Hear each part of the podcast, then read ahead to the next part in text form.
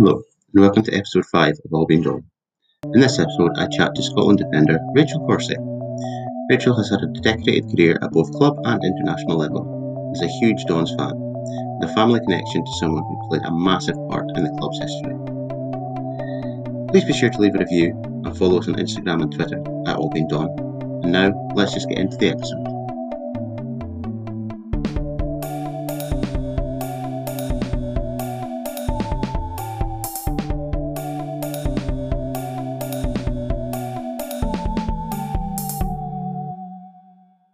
Welcome to episode five um, of All Being Done. Delighted to welcome my guest today, Scotland international and Dons fan, Rachel Corsie. Hi, Rachel. How are you?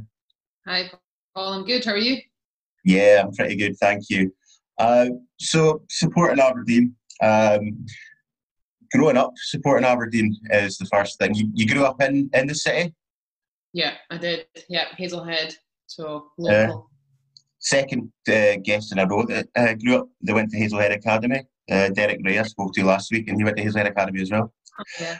Um, so obviously, looking back, you've got a, a family connection with the club as well. So was that always around? Uh, if you want to speak a little bit about that.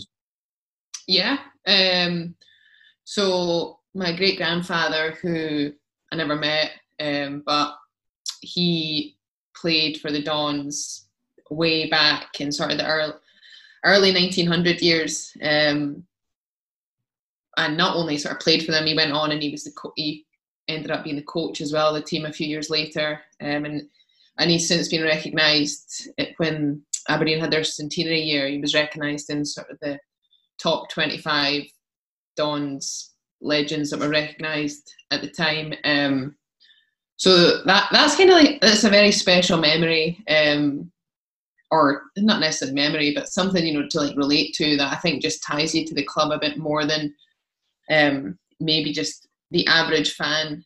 Um, the reason I grew up supporting Aberdeen really though was to do with my mum, who is the granddaughter of my great grandfather.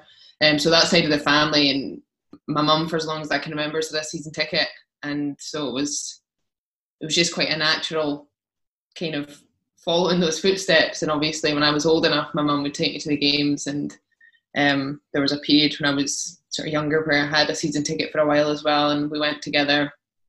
So it was just always something that was around, really. Um, and that's why I became such a strong fan. And then as you become older and can understand these things, obviously learned about my great grandfather and I've seen pictures and um, he also played for Scotland, so he has um, he has a you know physically you receive a cap from the SFA when you mm. play in an international qualifying match. So my great grandfather has one from a long, long time ago, and I obviously have since gathered a few as well. So it's it just kind of makes those little memories a little more special that you can kind of compare and relate, and it's it's a nice story, really. It really is. So going with your your mum at an early age, do you remember your first game? No, I would I would have been pretty young though. I think when I went to my first ever game, um, I have like really vague memories of sitting in the Merkland stand um, and going with friends, and that, and that would have probably been the the first few games I would go to. My mum's season tickets in the south stand, and and always mm. has been. And once I got older, that was where we went. But I do have old, old, faint memories of of being in the Merkland end. And who was who was kicking about at that time? Who was playing? Um, I think probably that would have been like the Duncan Shearer, um, Billy Dodds, Ian Jess. Probably just old enough to very faintly remember those years where there probably was still quite a bit of um, success that the club experienced on a regular basis. Um, I'm, I'm a, a few years older than you. I'm um, not quite.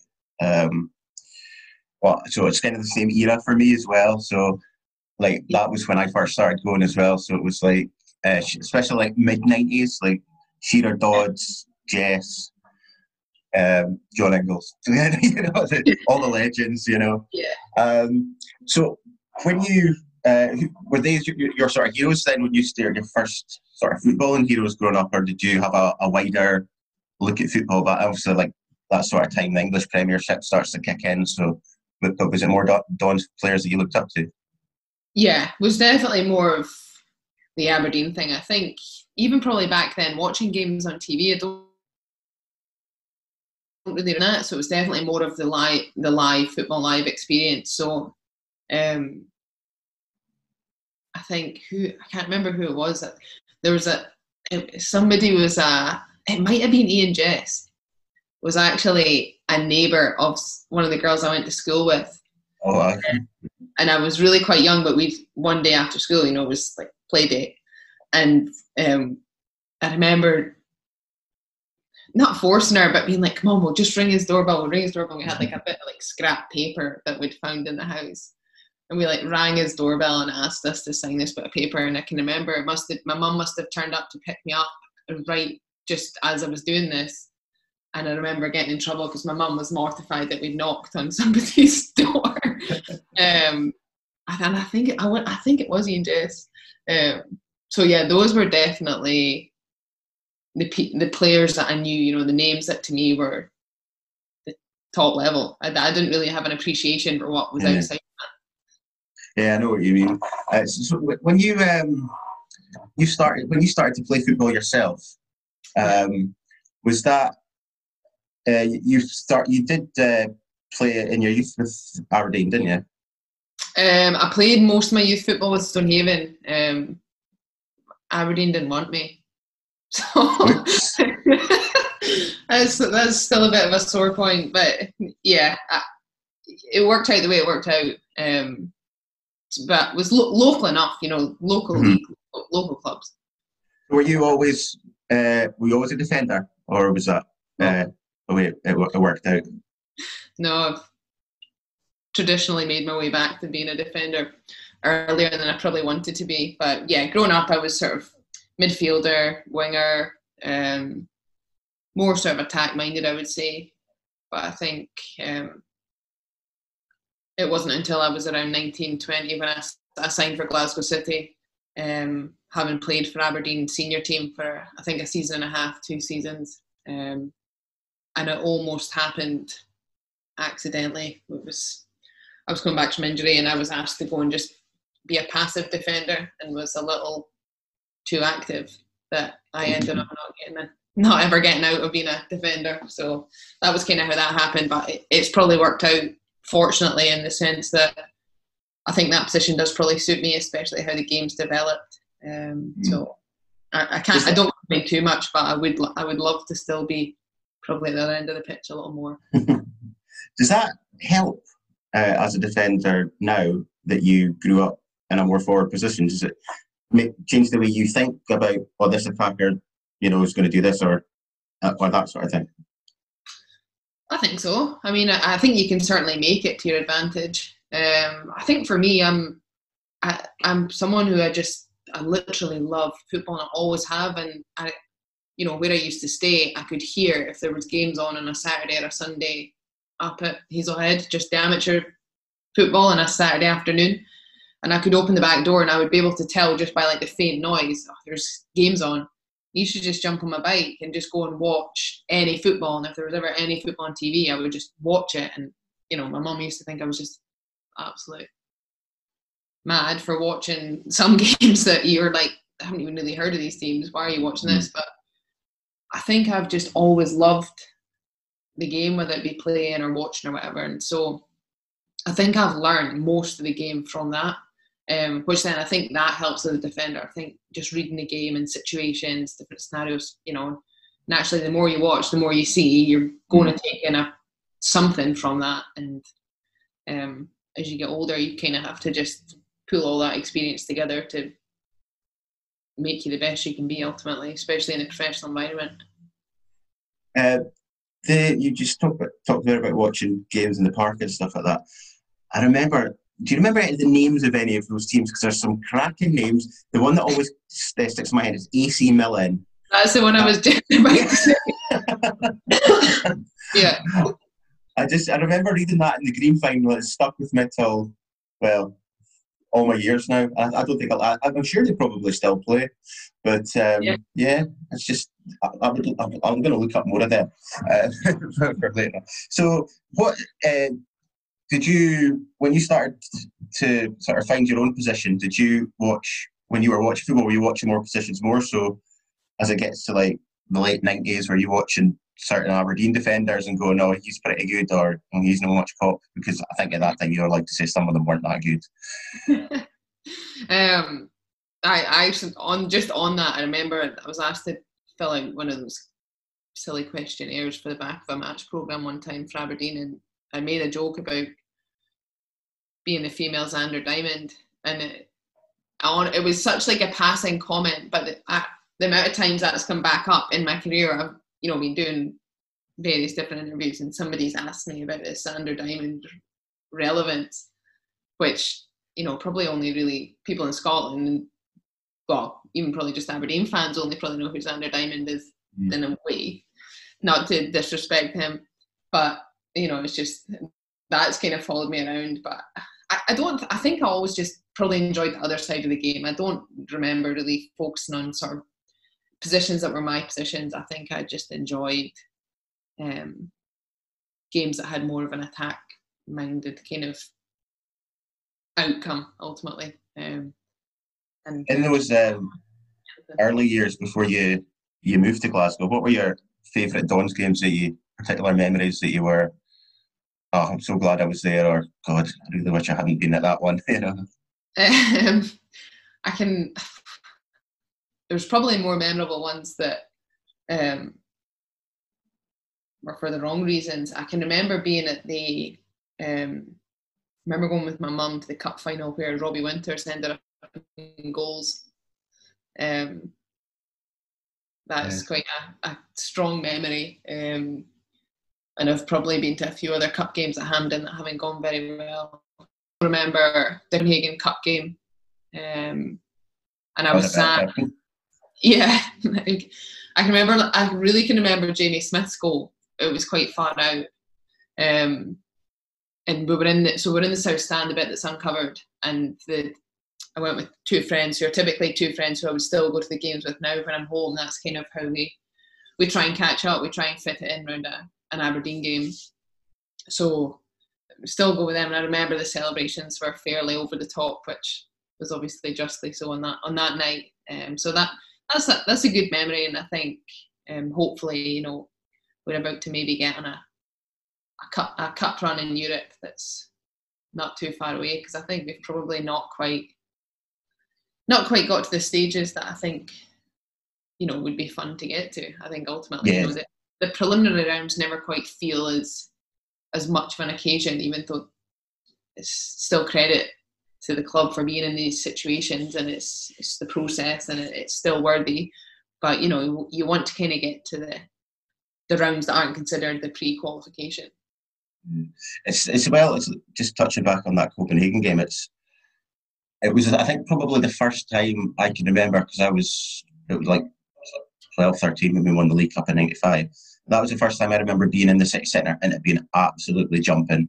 Like I was on, I would, I was doing a, I was on a conga line that went down Belmont Street that night. It was amazing. Just the city was just so vibrant and um, it was just amazing to see. You know, I was, I was, I live in Glasgow, so I was in Glasgow for I went out in Glasgow after we won the League Cup in 2014 as well. So, but I'd love to have gone back up to the city centre in Aberdeen that night after winning the League Cup as well. It's just amazing because it's a, a one a one team city that the, the, feeling in the city when the team does well is just immense. It's yeah, amazing. Unless of course we get a derby in a couple of years when Cove come up and and it all kicks off. Who knows? That's a, a, a question. Uh, like a lot of people are like oh, Cove, you know, oh, keep an eye on Cove and want Cove to do well. At what point do we say, nah, where you go, Cove? You know, this is our city, sod off. Do you know what I mean? It's it's quite an yeah. interesting one. I know. Um, when do they become Too a rival? rival? Yeah. Yeah. I, I think it will be interesting. I think. Yeah, I think it's probably going to take them to be in the same division. Even then, I think I think I think for a long time it will still be there like the little brother type thing, you know, and mm-hmm. probably, yeah, it's hard to know. It's hard to know. Really. It's, Yeah, it's interesting. It's interesting. Um, so when you moved to Glasgow to join Glasgow City, it was 2008. Is that right? Yeah. Um, I was about the same time I moved to Glasgow as well. And how did you find following the Dons when you moved to Glasgow? Because like I didn't want to tell people I was an Aberdeen fan Yeah. because it was just like, oh, okay, here we go. What, I what- think- what did, So by the time I moved, a, a lot of people that I knew in Glasgow knew how much of a Dons fan I was. Um, it's quite interesting in the women's game. There's actually a lot of the girls don't necessarily have a team. You know, you would kind of think a lot of the girls are probably same thing, similar to me. You know, watch football as they grow up and would have a team. You know, like most of the girls maybe have a team to look out for, but there's not that many who are supporters of the club, you know, who Mhm. maybe at some point in time had a season ticket or whatever. So because of that, it was I was always quite vocal about being an Aberdeen fan. Everyone knew, so there was kind of no hiding it for me. Um, I actually found on Glasgow there's a lot of Aberdeen fans. I have found that now as well. The more, Yeah, the more, the more I look, the more I find them. Yeah, there's quite a big following. So I um, I worked for Ernst and Young as well around that time when I physically moved. You know, there was a, a period of time I was at university still at Robert Gordon's, but then latterly I was actually living there and working, and there was quite a lot of people at Ernst and Young who were Aberdeen fans too. So then you can like build a bigger circle, and you're like, ammo. You kind of feel you're protect protected. Not that I didn't really need protection. I know what you mean. Yeah. you don't feel like you're just the lone the lone sheep. Um, but and the, the owner of Glasgow City, or one of them, Laura Montgomery, she's also an Aberdeen fan. So right. um, yeah, I, I had my circle, and I, th- I think that was quite interesting. And the one biggest real pet peeve is actually outside of Glasgow is you know people down south and even as far as abroad. You know, people ask you, "Oh, but are you Celtic or Rangers?" And there's just you know, I've just been asked that so many times, and add up the European trophies, folks. Come on, come on. yeah, Yeah, it's like I find like there's a couple. Did you ever used to go out to watch the games with uh, in Glasgow? 'Cause I I find well when I was going out to watch games, which we'll hopefully do again one day. Uh, Rhoderick Dhu's in the city centre. Do you know that one? Just beside Yeah, Central yeah. Station. Yeah. Used to go there, and I think there's a place in Hyndland called the Rock that a lot of Yeah, Aberdeen yeah, fans yeah. go to as well. But uh, yeah, it's quite good. We watched a few European games in Rhoderick Dhu's, and yeah, there's a load of Aberdeen fans there, so you get a good a good atmosphere and stuff as well. So I, I do enjoy that. So it works works out really well. Um, a lot of my pals have come from. So like your time in Glasgow, hugely successful playing for Glasgow City. Uh, yeah, titles, cups, uh, playing. I went to. I, I actually used to live across the road from um, uh, Glasgow City Ground in, in Springburn. I used to live like there's just Oh, like if you if you got to the junction, you'd turn right to go there, and I would go left, and that's where I lived down there. So we went to it was a Champions League game. I can't remember what year it was. It was against Arsenal. Um, I can't I, Yeah. I can't remember if you were there or not at I the think time. I did. I, I think I did play in that. Yeah, Um, yeah, I was at that one. Um, cool. it was I really enjoyed that. Actually. Uh, then we moved away from that part of town. Uh, that was that was a boring story about where I lived in Glasgow. um, sorry, yeah. So the the time in, in, in Glasgow as well. So you're up to about what 2013, 14. Um, so you've we've gone out of the Calderwood. We've just left the Calderwood years. We've just got he's just got us into Europe. He's been sacked. Here comes uh, you know uh, Mark McGhee. You know that was awful, wasn't it?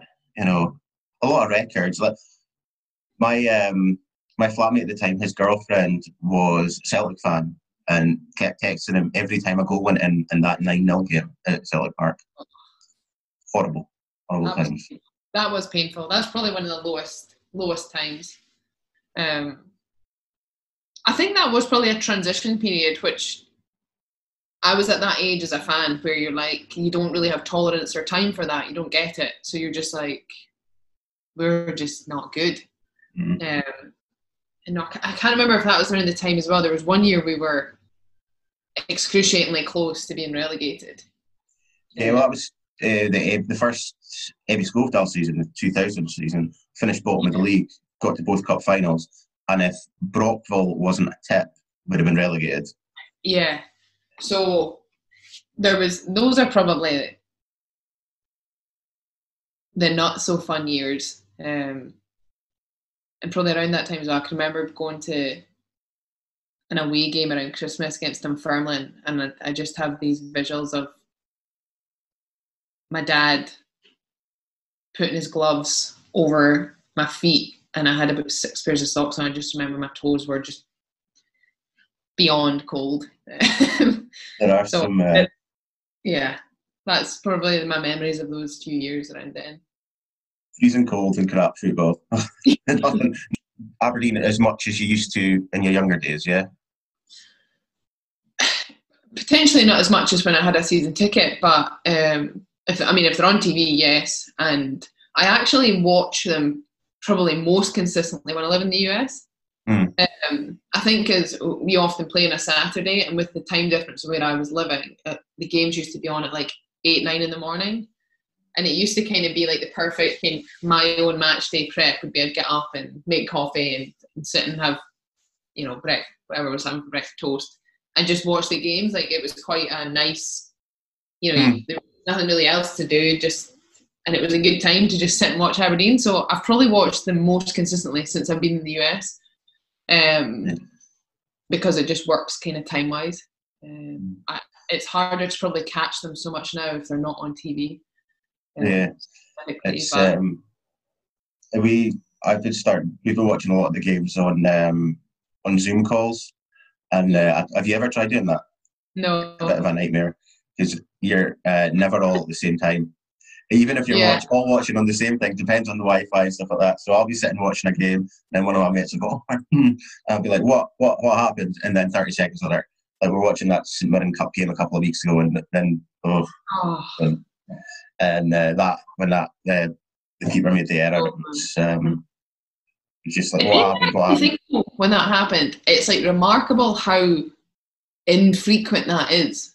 Like Yeah. Joe Lewis has been at the club for a long time, and like, I mean, I'm sure there have been goals where you're like, mm, but the, when you think about it, he really, he rarely, rarely makes a mistake. No, hundred percent agree with that. He's, he's very consistent. He's very consistent. But um, it's just that position, isn't it? You know, one mistake from a from a keeper and then you're done. So obviously, if you're a, a striker and you, you might get three chances, but nobody talks about the two that you missed. But that's just the one you scored's fine. It's just such a such a difficult position as well. Um, shouty goalkeepers is that a problem you've ever had with? Do you have a lot of shouty goalkeepers uh, behind you in your career? Um,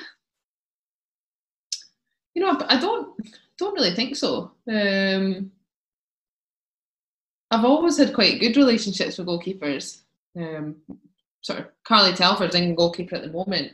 I used to live with her when I played for Notts County, and she's probably the most shouty, but in quite a funny way. You know, we used to we used to just have a go at each other almost, and not not joking. We were serious. We wanted to win, but um, we probably had the best back and forth. And then when I first went to the States, I played for Seattle and Hope Solo was the goalkeeper.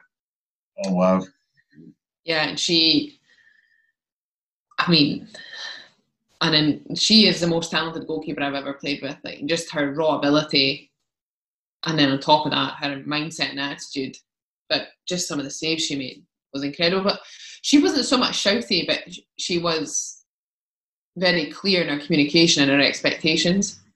Mhm. Um, and so that that was like a really really good experience to, to play alongside her and get to know her as well. Just Yeah, she's sort of one of those players that has a almost a presence. She almost doesn't need to say anything. It's like, well, she's there, so we know Yeah, she- we'll just follow her lead.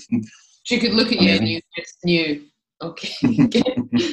yeah, but I think as a, she definitely does have a massive presence. And I can remember when I first met her, she's probably very similar height to me, but I expected to meet her and her to be this like towering, Mm. you know, much taller than I am, but um, she wasn't. She just was such a great athlete and had, as you say, had a presence that yeah. seemed just huge in the goal. Uh, when you moved to America, um, a couple of things I want to ask about moving, just generally living in America first. They obviously you, it was better for watching games because they were on in the morning, so that was great.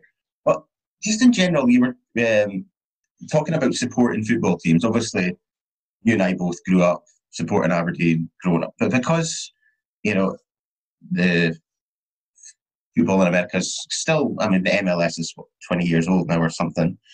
Supporting teams, like, do people support a particular team in America just because it's near them, or is there relationships with teams? Um, if you if you know what I mean, just do people build up a relationship with a team, or do they follow brands and players? And obviously, there is the element to move on, move teams as well, which we'll, we'll touch on in a minute as well. Uh, so, what do you think about that? Like supporting football teams by people in the United States? It's different. I will say it's different. Um, there certainly is. There's definitely an argument for people support their local team, um, but there's definitely as well in the US. There's a lot of people move around a lot. So you know, where I've experienced, no matter where I'm living, the people you meet rarely maybe not really, but there's a lot of people you meet who didn't grow up in that place as well. Um, mm-hmm. Or they went, you know, they grew up somewhere and then they went to college somewhere and now they're living somewhere else for work. So people kind of built affiliations through different places. So there's probably an element of, you know, people support club because they grew up there. People support club because it's now in the city where they went to university, or people support the club because it's the club that's now in the city they live.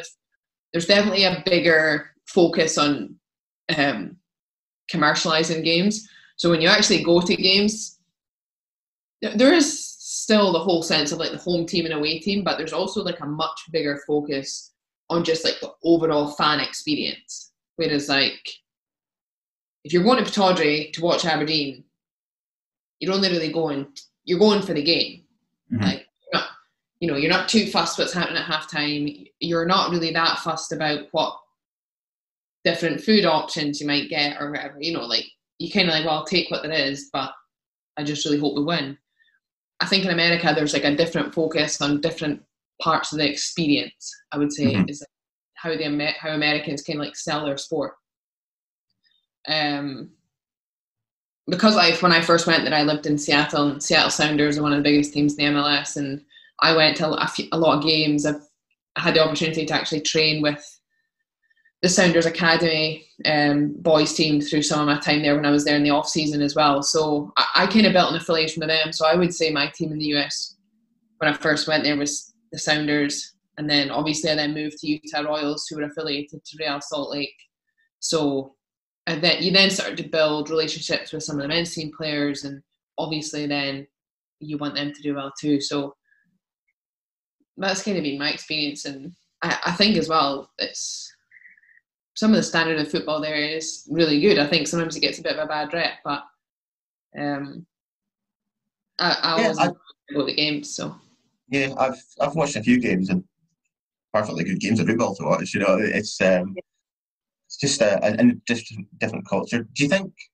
Obviously, the Dons have got this link with Atlanta United now. Do you think you might find when you go back to Pittodrie one day that there's that you might find a more similar uh, fan experience, as you put it, um, than there were that you've been used to when you've been going to the game. Yeah, potentially. And then, you know, I've actually had conversations with Dave Cormack and um, we've we've been in touch and I know that he's very passionate about that. And I think that probably comes because he has obviously been in the US now for a, a long time and, and has seen how that works. And there's an element of that is the commercial side of it. It's obviously a, a huge way for clubs to generate more revenue, and that's always important. Um, but I do think there's a benefit to for the fans who would be interested in that, and obviously, I think is the fan base is going to continue to change. You know what what people who are you know younger kids now and teenagers now how they will want to enjoy football in 10 years 20 years will look so much different to what probably going to a football game does look like now mm-hmm. um, so yeah, I think it's a good thing to explore these things and, and find, you know, probably you don't want to Americanize it too much because I think that probably would be quite a drastic change. But I do think there's sort of a crossover in ways where you can probably build up different opportunities and different things about a match day experience that could be could be of interest to a lot of people. Yeah, completely agree. I think um, fan zones are something that I think are could potentially be really good as well. Um, just in and around the stadium, both for families and for people going with their mates and stuff. You can have different ones and things and build it up and really make the match the experience. Or even from a commercial point of view, if you've got a bar and a fan zone uh, and somebody has two pints there rather than two pints in the pit bar before they come down to Pittodrie, then you know yeah. why not? Why not? Indeed. The just uh, talking about America when you were uh, at, just looking about the last couple of weeks about uh, Utah Royals. So what's going on with Utah Royals now? The, uh, uh, there's an ex- they've been affiliated now with the Kansas City, a new Kansas City expansion. Is that right? So we've been sold. Utah Royals has been sold to Kansas City. Um, essentially, the end of last year, the owner of the men's and the the whole club. So the men's, the reserve team, and the first team, the first women's team, um, were up for sale basically, and it's I don't know if it's a common process, but it's the American process, and, mm-hmm. and every club is a franchise of the league. So um, basically, when the club is up for sale, anyone can come in to buy the club, and they ultimately buy the franchise, and then. You know, it was possible that somebody in Salt Lake City or Utah would have come in and kept us where we were, but um, the owners who they accepted the proposal from were from Kansas City. So how that works is basically all the club's assets move to to Kansas and essentially start over. So I will. Same squad though. You uh, all the players yeah. are all now Kansas players. Yeah. So Man, that must be like really weird for you. Uh, uh, what was so what's the it's not a, a thing that you'll have been used to before. You know, it's not like uh, you know Glasgow. City got bought by Hibs or something, and you all had to move to Edinburgh. But um, yeah, so like, what was the the thought? Did you know it was coming? Was it, or was it a bit of a all of the blue? Uh, we knew the club was up for sale um, a few months ago, so we, we knew that was happening, and with that, we knew that there was possibilities that this would happen. Um, and you kind of try and prep yourself mentally to kind of think how this might play out, but you you just have to, as best as you can, almost just go with it. Um, it, so it is very new and it's it's stressful and scary to just think well you know next time i go back to the us i'm just going to get on a plane arrive in kansas city and hopefully somebody there is standing there with a sign that says rachel Corsie on it and picks me up and takes me to wherever i'm going to live mm-hmm. so it is quite an unnerving yeah. process but at the same time there's reassurance in the fact that the framework of the league and the criteria for clubs to enter the league and, and have a club are really um, quite detailed. So you kind of have some sort of security over the fact that there has to be certain things in place by the time the players go back in the start of February to to take on sort of the season ahead. So I think whilst there's still a lot of details that need to come and things are things have happened quickly and will continue to move quickly, you just kind of have to wait for the relevant details to keep coming out and week by week we kind of find out a bit more information yeah. about all the different logistical and administrative things that come on top of the football things you know just i left salt lake and left a lot of my things there obviously because i'd lived there for two and a half years when i left in july to come home and play on loan for birmingham you kind of anticipate you're going back there but by the time i arrive those things will have been taken care of and will be in Kansas City and um, and hopefully in order. Yeah, so it's a, it's, it's a like unique process. Yeah, it's like signing for a like signing for a team blind. It's like you get you know, but your city contract, sign one of them, and we'll see where we, where we end up. But then it's uh, yeah, that, it's uh, exciting. It's so does that. Uh, you say uh, February you're you're going to go back to well back you're going to go to Kansas yeah. Uh, yeah. Um, so the loan at Birmingham ends is at the end of January. End of January. yeah. Um, so how have you enjoyed being back? Do you just come back on loans? Obviously you've been back on loan at Glasgow and stuff, and gone over to Australia on loan as well. Are they just to keep playing because of the way the international games uh, are? A little bit, yeah. That was the mindset this year, anyway. Um, there actually was a second portion of the season that did go ahead in the US, but with how COVID played out, we played a tournament style competition in the summer instead of doing a full league structure. So once it kind of got to the end of July, they weren't sure quite how they were going to use the second part of the year and how they were going to make it possible to kind of have training and games and adhere to kind of the constantly changing COVID regulations. And I obviously at the same time knew that there were Scotland games up until as late as the first of December. So I kind of was looking for an opportunity back here that made sure that I definitely would have games and training that would just keep me in, in good shape for those. So that was the thought process this year. I think going forward, the American League is going to extend long enough that there probably won't be the opportunity or the need to play in the off season. The off season will be condensed enough that you can just have one club team. Which my my personal view on that is that's better. Um, mm.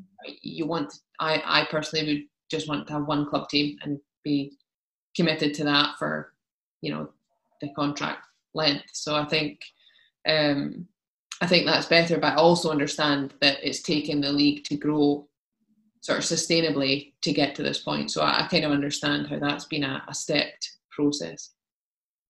Uh, at your time, uh, your five six months at Birmingham, um, it's been a while since you played in England. Uh, how have you seen the WSL change in the time you've been away to coming back?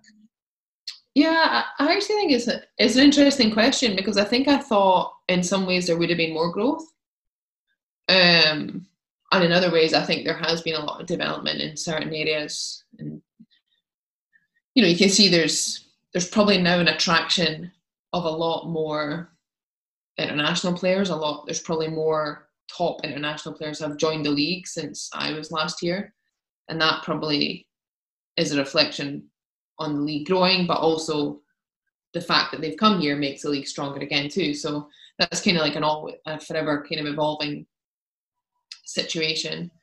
I think the top clubs have stepped it up. You know, I think Chelsea, Arsenal, Man City, Man United. I think the playing experience and what they offer their players is a really good professional environment. And I know there's still a lot of ways that you know those clubs want to keep that moving in the right direction and they feel there's there's a lot more ambition to what they want to achieve and i would i would agree that it is there always is more growth i think probably the biggest thing that i've been surprised at is i still think that the standard across the entire league um, needs to probably become a smaller gap and and mm. all the clubs in the top division need to probably provide a slightly better professional environment and, and try and do a little bit more with some of the other aspects of the game. You know, it's not just about what happens on a sun, Saturday or Sunday when you, you turn up for the games. There's a big component to the, the overall game is, is sort of the commercial department, kit, how you promote games, how ticket sales, all these things that will help the game grow a lot. Like ultimately the the media play a huge part in and how much interest is brought to the game. And I think we can pull a lot more from the media to to make them focus a little more on what the women's game has to offer because I know you'll always get the people who are like the women's game's not for me and I don't like it and that, that's totally fine. But there's also a lot of people who do enjoy the women's game and so let's make that let's use all those it, all that interest, I would say, and and try and you know build on that. I think there's a lot that still can be done. I think there's a lot we accept that's less than what we could accept too and and that's another thing I think we have to keep challenging and pushing things forward and um, that's probably where I think the American League is slightly ahead of the league here is that in the US being a female athlete is something that's very well respected and um, they do a really good job of building that commercial base and, and making it something that's sellable and when you do that, you know, the commercial revenue, these ticket sales, all these things come in. And once you start building that, it really helps you build on other things. All of a sudden, you have more money to afford different things that continue to just build a, a better environment and a, a, better game in every every aspect of it. It's really interesting. Um, we're, uh, I can't talk to you and not touch on your Scotland career. I'd, I'd be pulled over the coals if I didn't do that. Um, do you remember your debut for Scotland? Yeah, yeah. Cyprus Cup, France, 2009. how, how, how, how did it feel that day? How was it different for playing for Scotland than it was playing uh, club football at that time? Or was it still quite similar? No, it was definitely. I think that was a. It was a big step up. I mean, I play France. France at the time, I mean, they still are, but one of the top teams in Europe. So um, I know we got beat 3 0. Um, but just it was, I, I, had no expectation to play. You know, it was my first first camp.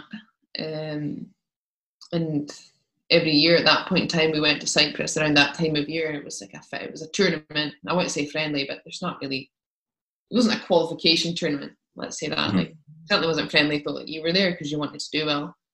Um, you're playing for Scotland. So I kind of knew that we were going to be there for, I think we played four games. So I, I sort of thought there was a chance I might get some some time.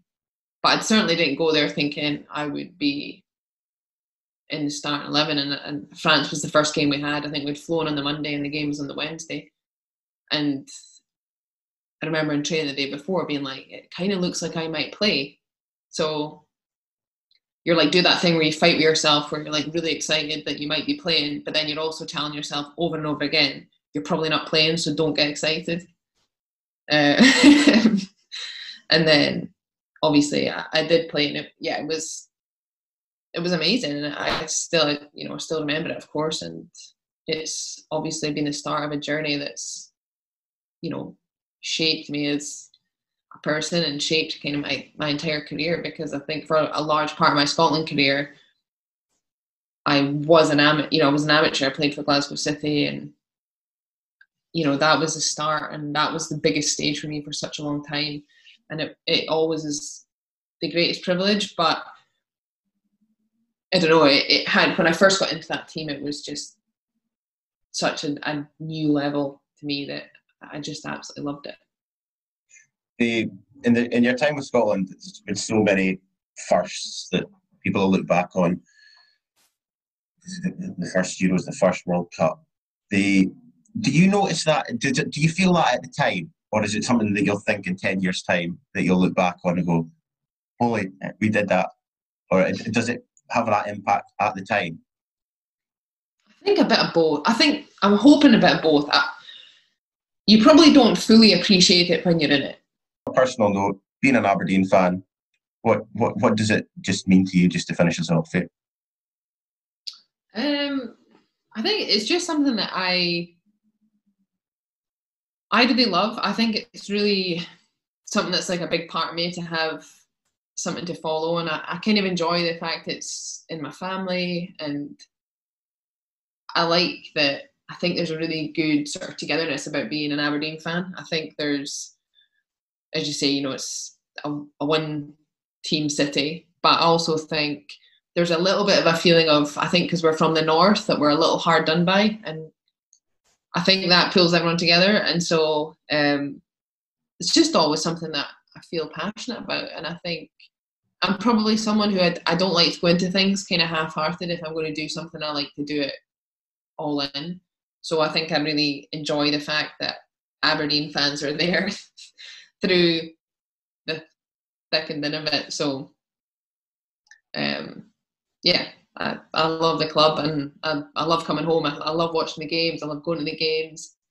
Um, and I, I love kind of as well just the spirit of it. And it's it's kind of nice that I often I'm home at Christmas and that's the time of year when I get to to probably go to the games. There's probably a bit more lively atmosphere around that time. Mm um, I enjoy it. I love it. Excellent. Well, this has been an absolute joy, Rachel. Really, really, really appreciate your time and talking to me. And uh, all the very best uh, for the rest of your time at Birmingham and the the return to the United States and discovering Kansas. Uh, yeah. so, uh, all, uh, really appreciate it, Rachel. Uh, all the best. Uh, thank you very much.